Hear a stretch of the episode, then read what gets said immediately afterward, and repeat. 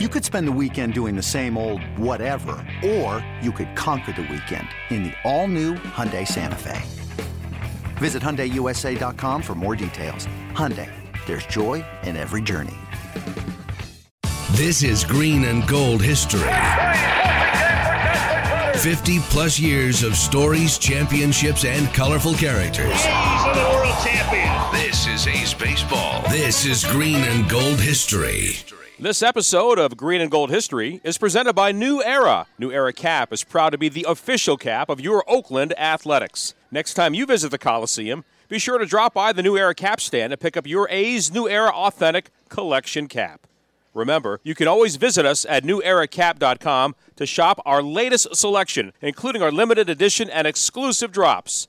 New Era Cap, the official on field cap of Major League Baseball. It is time for episode eight of Memories with Vooch. Steve Vucinich, the A's longtime equipment manager who is retiring after 54 years with the organization since day one back in 1968. And Vooch, we last left off as the 1980 season was underway, and we'll get back to that. But it's All Star Week.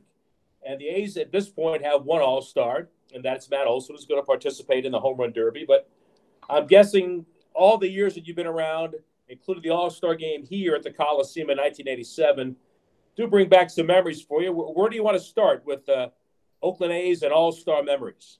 Well, I think it was a little sidebar on one of the notes today in the papers about in 1975 how many All Stars we had that year. And that included the manager and a pitching coach. And I'll never forget that uh, that was the year we lost Catfish Hunter to the Yankees. Charlie Finley ran into Catfish in the on the field before the game, and he was wearing a cowboy hat. And Catfish said to Charlie, "Hey, I really like your hat." And of course, Catfish was wearing a Yankee hat, being an All Star from New York. And Charlie says, "I like yours too." Not really. And that made all the papers. It was kind of funny. Made a funny quip about that. But other years at All Stars, we've had quite a few. We've had some years we only had one. Um, I believe that uh, we suffer from uh, not enough fan voting in Oakland, uh, not just the Oakland fans, but across the country, not being on very many games of the week. Uh, featured in prime time. So that, that's kind of hurt us over the years where the fans were voting for the positions and and then uh, even some of the writers and the, the way the uh, players vote.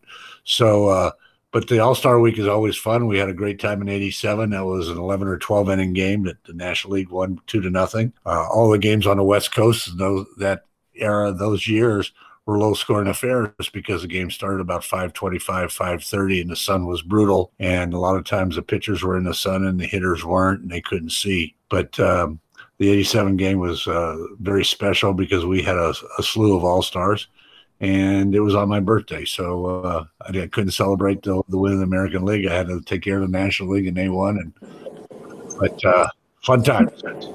I, I, look back on that game uh, july 14th correct? That's the day 12th. July 12th. And there was, I counted, as if I correct, 15 Hall of Famers played that was a, between, between the two teams. That was amazing. And guys like Ozzie Smith and Mike Schmidt, National League, American League with Ripken and, and all theirs. Uh, that was a star studded both teams. I, I, don't know if there were that many All Star, I mean, that many Hall of Famers in any of the All Star games besides that one you always heard the old days, Vooch, that the league president would come in and give the pep talk. Were you privy to that uh, for that game in, in 87? I was. Uh, Bart Giamatti was the National League president, and I was in the visitors clubhouse, and he came in and said, We got a good thing going. American League had won like two out of the last three or two out of the last four. Let's stop that. Let's get back to the dominance of the 60s and the 70s at the National League had over the American League, and it was a cool little pep talk. And uh, Giamatti was just such a baseball fan, and baseball missed out on him not being a commissioner for very long. It's too bad. As we go back to the uh, to the '80 season when the Haas family took over the organization, bought it from Charlie Finley, I do want to get to that. But also, 1980 was really the first full season or the season that began what was going to be a Hall of Fame career for for Rickey Henderson, who's the local kid, went to Oakland Tech, and you're an Oakland guy. Uh, do you remember Rickey as the high school star, and and then when the A's drafted him in 1976, and then once he got to the big leagues, the kind of force he immediately became with his legs? You know, what's funny is uh, I remember him being a football star more so than baseball, but he was drafted by us. Good scout out there got him, and uh, uh, he signed with us. I, I'm not sure the family needed money, but he wanted to play baseball, and he'd probably have a longer career, and that's evident. But uh, I do remember him as being a great running back at Oakland Tech. And when we drafted him, we had the Burrell family working for us uh, and they knew the family of Rickey and talked about what a great star Rickey was going to be. And I said, well, I know he's a good football player. I didn't know much about his baseball. And then see how he thrived and what he did in Modesto that year. And then uh, in the minor leagues right after that, then getting called up in 79 and just career just took off. When you, when you talk about the Haas family, how diametrically different was the Haas family and what they felt like they wanted to do for the organization or for the community and what you had been dealing with since day one with Charlie Finley? Well, there's no doubt in my mind that Billy Martin saved this franchise for the East Bay and for Oakland. He came in and instilled a winning attitude. We had lost 108 games a year before, and Billy got us to play two games over 500. It was a successful season. We had only drawn some 310,000 a year before. We drew over 800,000. And that was a big move. I mean, 800,000 now is nothing, but it was a big move in those days. And uh, that got some interest going in the, in uh, the local ownership with the Haas family. They saw the A's as a viable part of the community and wanted a team to stay. So uh, all the rumors were done. They stepped forward and negotiated with Charlie Finley, and the sale was agreed upon in August, finalized in November, and uh, they took over. Of course, they had a lot of rebuilding to do. We had no scouts. We virtually had no minor league system. Uh, equipment was at a rarity, very little equipment all the way through the minor leagues. Um, we needed some stability in our minor league franchises, and that came about with Tacoma in 81 uh, being our t- AAA franchise. Seemed like we were the ugly stepsister bouncing around with Ogden, Utah, San Jose, Vancouver over the years, Des Moines, Iowa, Tucson, and Charlie not giving much respect or um, uh, influence to the AAA clubs. They got tired of Charlie when their agreement was had expired. They moved on, and so did Charlie. So that wasn't a big thing, but it really did. Billy saved the franchise in Oakland. I mean, being a local guy, course, he was at the height of his notoriety then because of the Miller Lite commercials and his arguments with George Steinbrenner. And uh, so uh, a winner Billy was, and, and he could get the most out of players right away. I was a, an intern in 1981 in the summer of 81 Vooch with uh, NBC Radio New York. I got there on a Sunday, and Thursday night, Tom Seaver was coming to town to pitch for the Reds against the Mets. He thought it was a complete game shutout. I think he gave up four hits, whatever. And I didn't go to the game because I said, well, I'll just see another game at some point during the summer, which never happened because the strike happened the very next day uh, in June of, of 1981. Uh, really, uh, some dark times. What what do you remember about how all that came about? You know, what's funny is uh, the night before, late Thursday night into Friday morning, Cleveland Indians flew into town and we had to unpack their bag, do their laundries, do their uniforms as always. And by about eight o'clock on the West Coast the next morning, it had been announced that they were on strike.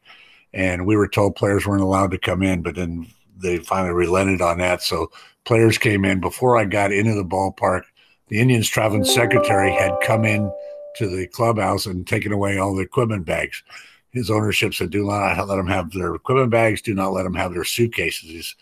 And he said, Well, I can't go to everybody's room and get their suitcases, but he did get the equipment bag. So it's really funny. The Indian players came in and they're all walking out with garbage bags full of their mitts, their gloves, whatever other workout gear they might need to uh, work out during the strike. So the strike goes on and it's finally settled, and they've got like a I don't know seven day workout period in August. And so because the Raiders were still at the Coliseum and the dates that were set to work out we had to move our workouts uh, workouts up to Cal Berkeley and use their facility up there. We dressed at the Coliseum and then bust up to Cal Berkeley. We worked out there, and then we had a couple exhibition games. We flew down to San Diego, and I'll never forget to play an exhibition game. And the Padres announcers were saying, "Hey, opening day is next week, and your Padres are in first place, and they've never been that close to first place in August in their lives." But then flying back, that's when the announcement was made that uh, they're going to split the season. And since we'd already finished in first, the best record in the West in June, we were guaranteed to go into the playoffs. We were flying back, and there was an air traffic controller strike, and that's when Ronald Reagan fired a bunch of the air traffic controllers. And there was a plane, and we were like in the Santa Barbara area, and a plane that came by. It wasn't a near miss, but it was closer than you've ever seen planes before it made you think about the strike of the baseball players and the strike of the air traffic controllers and which one was more important. And it was definitely the air traffic controllers. So then we so then we played our first ever exhibition game in candlestick park. We had never played the giants in the bay area before that. And uh, we never had the, the bay bridge series like the freeway series between the dodgers and the angels. So we had a game over there and that was going to be two days before we opened the season and had a great crowd. Baseball's back. And Billy Martin just went right down the left field line. I'll never forget this. And threw every ball he could find into the stands, just gaining popularity, gaining fans, even giant fans loving Billy. And uh, that kind of set the stage for the second half. We struggled a little bit, and we were actually the only team at the end that had uh, won the first half of the season that was in contention for the second half. And we go into Kansas City, and we're probably going to play them in the playoffs. And and this they're they're devising the playoff system as we go. So they said the first the team that wins the first half will get the home field advantage, which will gain get games uh, three, four, and five if necessary. So we go into Kansas City to finish the season. They beat us the first game, and they've pretty much clinched a tie. But we win game two and we win game three. Because we won game three, that forced Kansas City to fly that night to Cleveland to play the Indians in a doubleheader to figure out because there have been some rainouts to figure out who really wins the the AL West for the second half. And and Kansas City was so mad that we beat them. And I'll never forget the play. Lee May pinched hit for Kansas City with a couple guys on base, and he hit a fly ball. And Dwayne Murphy made a catch against the wall, kind of like Joe Rudi's catch in the '72 series. And it was he makes the catch, Kansas City goes to Cleveland. If he doesn't make the catch, Kansas City wins, and we stay home and start the playoffs on Tuesday. So Kansas City had to go to Cleveland to play a doubleheader. Well, they won the first game, that clinched the division, so they didn't have to do that. They came home, and then we won the next three games and swept that series and went on to New York. But it, it was a 81 was just a fun season, um, somewhat like last year, kind of different. Uh, but uh, we won uh, the division that year and went on to the second round. Why do you think things went so sideways in 82 with Billy? It's just third year, the team has a you know only 68 wins. And I know, you know, Billy can be a meteor at times and maybe it does burn out, but what do you remember about you know what was the beginning of a you know a tough stretch of years for for Oakland baseball? Well, I think other teams had caught up to us. Uh, they're up on Billy's strategy on stealing bases, double steals, that type thing. Um, I think other teams were having better years. We caught uh, those two years, 80 and 81, when uh, the Angels were having down years. So now they finally play well in 82 to win a division. But uh, I think things just caught up with. We had a bunch of injuries. We kept signing players. We bring in a guy named Preston Hanna. And I can't remember some of the other non entities we brought in. It was just a bad year, and it kind of, uh, I won't say our guys thought that they were going to win the division easy, but there was a sense of complacency with them when the season did start. I, I want to go back to something that that you have a, you know, a a mind like a trap when it comes to uniform numbers, and you know all the numbers of all the players that have ever donned the Oakland uniform. Now, Rickey, as we look up at the, the Coliseum up on Mount Davis, you see the number 24, which was not his first number.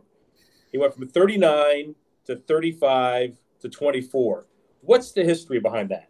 Au contraire, he went to 22 in between. Okay. Um, he was uh, 35 is the number I gave him for spring training in 79. I mean, here's a guy that hadn't played AAA yet, and we didn't bring that many guys to camp, and 35 was probably one of our higher numbers and more available numbers. So I gave him 35, and he wore that through the time he got traded to New York. So he went to New York and he became number 24.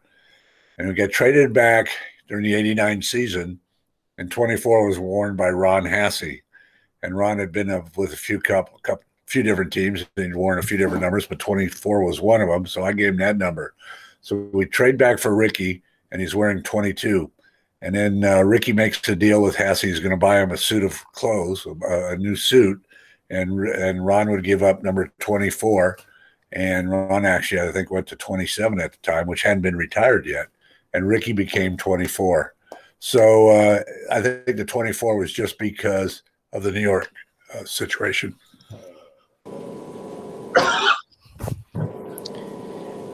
So the A's experienced some tough times, and you remember Tony La Russa as a teenage shortstop playing for the A's in, in 1968, coming from Kansas City.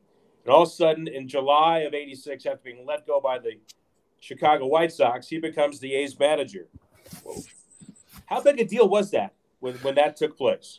First of all, Tony was uh, not a teenager in Oakland. He was he was a grown man by then. He was probably 22, 23 years old in 68. But um, so we've got the bad year going with in 86. Don't have a very good club. Can see some players coming. Jose was a rookie. And so we weren't playing well. So Jackie Moore gets let go. And we go an interim manager for a week or so and Jeff Newman. And Tony had just been fired by the White Sox, and everybody in our organization, not everybody, but myself, Walt Jocketty, Mickey Morabito, were enthralled by the thought about bringing Tony in. He's a new wave manager, and he can get a lot of out of players.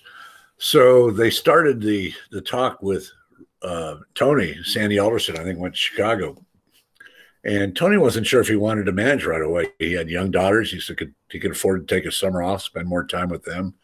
But it became apparent that we wanted Tony and Tony took a look at the organization, saw the people in charge, like some of the people here. He, he had had a relationship with Walt Jocketty back in Des Moines, Iowa, when Walt was Walt was the general manager there, and Tony was the manager. So uh, they agreed to bring Tony on board, and obviously the rest is history. But it was very exciting because he was the guy that kind of stabilized the team, brought back uh, uh, in, with the up and coming players, taught them the right way fundamentals were weak before, and then he he stressed that in the first spring training '87, and '87 seemed like it was a successful year. And every time he said that to Tony during the winter, he didn't think so. He got mad at you for saying that. And I said, "Well, Tony, the first year we'd played 500 ball in six years, so it made a lot. It made a lot of sense to us." I want to get to that first game was at Fenway Park for Tony, and Dave Stewart, who was let go by the Phillies in May and the Oakland kid comes back two weeks later to pitch for the A's. Pitch mostly at the bullpen, and so he's given the ball against Roger Clemens, and it seems like this is the birth of Dave Stewart that we knew as the great competitor. What do you remember about that? Totally agree with you. That was the rebirth of J- Dave Stewart. Um, he gets gets a start against Roger Clemens in Boston, his first game. Tony and Dave Duncan's first game with the A's, and Stu as he did many times later, beats Roger Clemens. And I knew Dave from growing up in Oakland a little bit. Uh, I knew him when he was with Texas. I didn't know him with the Dodgers, but when he was with Texas, and uh, just a gentleman, a person that cares about the community, but one of the great competitors to ever wear the Oakland uniform. And then finally, you, you touched on. I don't know if you can give a short answer when I say Jose Canseco, but what comes to mind? Well, I mean, I watched the kid come up through the minor leagues, and we kind of heard about the guy, and then this big human being shows up in spring training. The first time we'd seen him in '85, and he uh, had a pretty good year in Double A. Went to Triple A, did successful there, and came up. And I think he hit 300 the, the last month of the season in his in '85, and then became Rookie of the Year in '86. Uh, you knew with McGwire coming, and at the time we had Rob Nelson coming, and Walt Weiss was the number one draft choice, that you could see the foundation was being set for the late 80s. Well, Vooch, that's episode eight. When we get back together again after the All Star break, it'll be 1987. It'll be Dennis Eckersley and, and the, the conversion that Tony makes with him, and how that maybe in many ways uh, kind of changed the way teams run their pitching staffs. Uh, episode eight, always great conversation. Vooch, thank you so much. Enjoyed it as always. Take care. Steve Vucinich, our Memories with Vooch, as we have them every Thursday here on A's Cast. This has been a presentation of the Oakland Athletics.